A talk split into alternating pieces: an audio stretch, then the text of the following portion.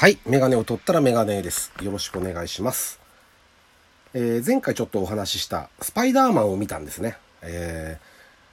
ー、Amazon ビデオで見たんですけども、その話をしようと思ってるんですが、その前にちょっと一つ、あのーまあ気になるニュースで、公用車にテスラ、光学電気自動車で、えー千葉県市川市長に批判殺到っていうのが、今ニュースになってるんですね。で、要は、千葉県の市川市、えっ、と、村越さんっていうんですか、45歳の市長が、えー、高級電気自動車ですよね。テスラモーターズの、えっ、と、SUV、モデル X、えー車両が1100万ですか。あと、5人乗りのモデル S ってやつを、レンタルで、えっと、月30万って言ってましたかね。えっと、それでリースするというのを発表して、今までの倍の金額がかかる。で、そんな高級車はいらないと。あの、市役所に批判が殺到してるらしいんですね。で、まあ、世の中の風潮も見てるとそういう感じですよね。けしからんと。そんな高級車いらない。いらない。税金の無駄遣い。で、これね、僕が思うにはですよ。これあれ、確かにね、これね、税金の無駄遣いだと思います。それは合ってますよね。あの、必要ないです。別に。あの、電気自動車、まあ、ハイブリッド電気自動車って全く別のもんなんで、まあ、電気自動車としての性能は素晴らしいんでしょうが、まあ、公用車として使うには別に必要がない。ですけど、こっからなんですよ。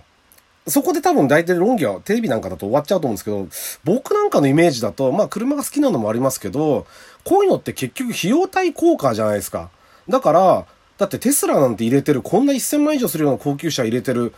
えっと、地方自治体なんて多分ないと思うんですよね。で、すごく新しい試みで、まあ、なんで国産じゃないんだっていう人もいるみたいですけども、あのー単純にその自動車として、ものとして考えれば別に、あのー最先端電気自動車を、えっ、と、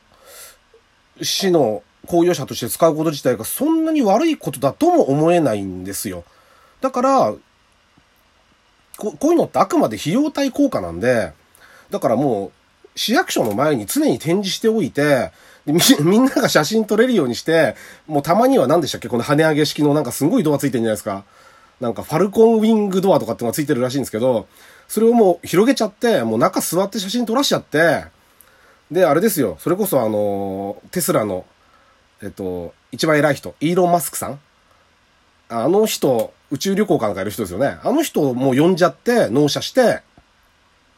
ね。で、もう、で、ド派手にやっちゃって、で、あれですよ。それこそ、アメリカの要人が日本に来た場合は、もう市川市に寄ってもらって、で、テスラで料亭とかに乗り付けちゃうんですよね。で、階段して、あの、で、もう街はもうみんなテスラ、もうテスラまんじゅうとか、あと、テ、テスラカレーとか、あので、もう盆踊りはもうテスラ温度ですよね。でもテスラ、テスラってなってれば、いいんですよ、別に。それ無駄無駄じゃないってことですね。だから物は考えようで、あの、どの、この市長がどういうふうに使うかだなっていうふうに思いましたよね。この45歳の市長。もう僕なんかと年変わんないんですけど、えっ、と、新しい方向性とか先進的にとかね、そういうこと言ってるんですけど、そうじゃなくて、えっ、と、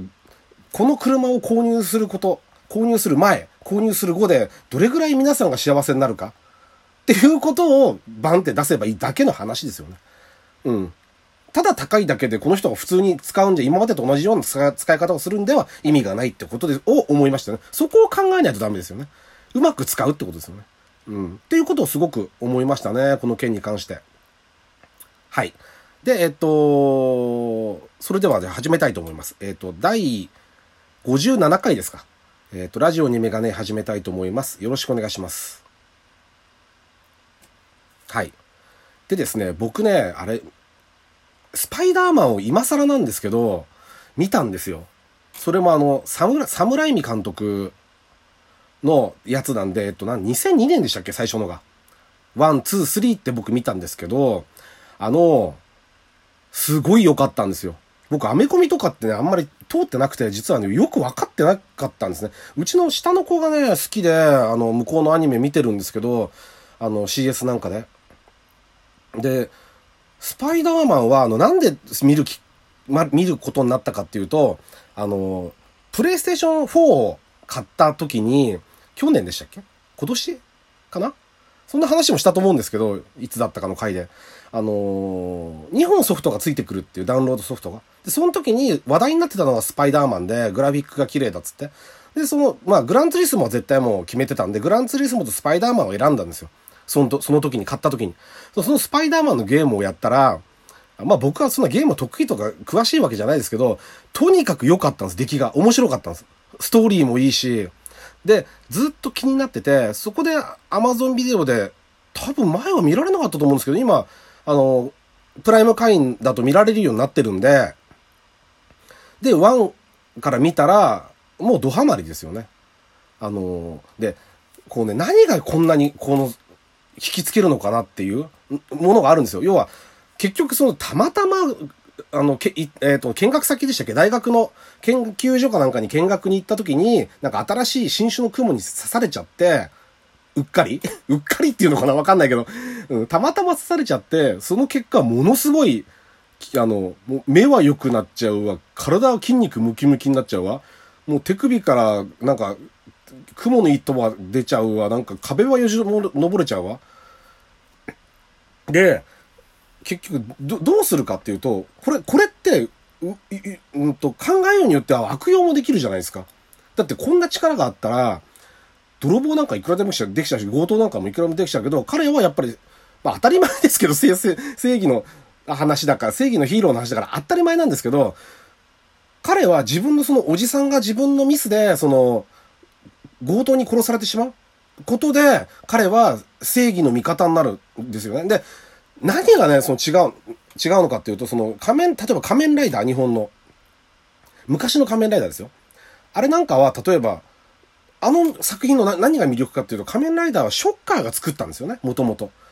そこのショッカーによって作られた怪人だったんだけど、それが、あのー、まあ、人間の意識が残っていて、ショッカーを滅ぼそうとするんですよね。悪の組織を。そのための物語じゃないですか。自分、まあ、あそこにはだから自分の生みの、そ自分を生んだ存在であるものを滅ぼそうとする、倒そうとするっていう悲しみなんかもあるんだけど、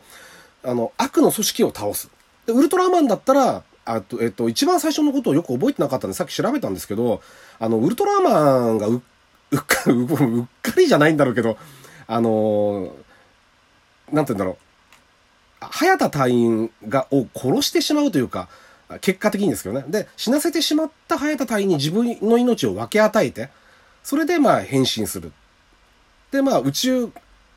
怪獣を捕まえるんですよね、悪い奴をね。そういう、まあ、も、ともと多分仕事がそうなんですね。ウルトラマンは。仕事っていうのはわかんないですけど、あの、そういう流れになっていて、そういう風に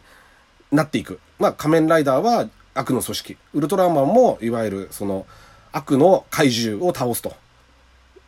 で、怪獣墓場でしたっけ？につれ、まで連れていくというのが、まあ、戦う理由。で、スパイダーマンはそうじゃなくて、そ、そ、それだけじゃないんですよね。あの、要は悪の組織とか悪い奴らともう結局は戦うんですけど、まあ物語なんでそうしないと、毎日泥棒とか捕まえてても多分映画になんないんで、もちろん悪の組織というか悪い奴らが出てきて、もうボロボロになりながら戦うんだけど、そうじゃなくて地道なこう街の、あの、なんていうんですか、犯罪を撲滅するために地味な作業もずっとやってるんですよね。そこがちょっと違うところだな、なんじゃないかなって、向こうのアニメーションの独特なとこなのかなとかってちょっと思いますね。派手さがないようなところ。あの、そういうのもずっとこうやりながら大きい組織とも戦っていくっていう独特の魅力がやっぱりありますよね。あとね、あのー、まあ、今のスパイダーマン見てない、見てないんでわかんないんですけど、そのトビー・マグワイアって人が、ピーター・パーカー、いわゆるスパイダーマンの主役をやってるんですけど、このトビー・マグワイアって俳優さんが、とてもいいんですね。あの、えっとね、まあ、皆さん結構もう見たことある人からが多いと思うんでわかると思うんですけど、その役者としてとかっていうのはよくわかんないですけど、とにかく顔もかっこいいし、なんかね、演技とかもね、あの、マイケル・ジェイ・フォックスを思い出すんですよ。あの、バック・トゥ・ザ・フューチャーの時の、今一応言えてなかったですけど、バック・トゥ・ザ・フューチャーの時の、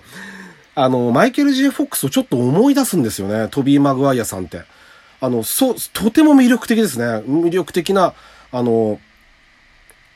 あ俳優さんだなと思いましたね。ぴったりなんじゃないですかね。スパイダーマン。って思いました。で、まあ、ヒロイン役は逆に、えっと、メリー・ジェーン。メリー・ジェーン・ワトソンですか？あの、MJ、MJ って呼ばれてましたけど、そ、この役者さん、役者さんダンストさんでしたっけ？キルスティン・ダンストさんっていうの言うのかな？この人、あの、ヒロインなんですけど、あの、こう、あんまり超絶美形じゃないんですよね。めちゃくちゃ持っててみんなの憧れで、えー、っと、もう特会引っかいろんな、もうちょっと日本人の感覚感覚で言うと引いちゃうぐらい 特会引っかい男の人を変えていくんですけど、それがヒロインなんだと思うけど、あの、もう超絶美形じゃないんですよね。あ確かに、あの、綺麗な人なんですけど、で、それがなんか結局その物語の中でこう、ブロードウェイを目指してうまくいかなかったりとかっていうところの、ちょっとこう、裏設定じゃないけど、そういううまい配役なんに、になってるんじゃないかなってちょっと思いましたね。うん。あの、そういう人をちゃんと当ててきてるんじゃないかなって。その主役も、スパのスパイダーマンもそうだし、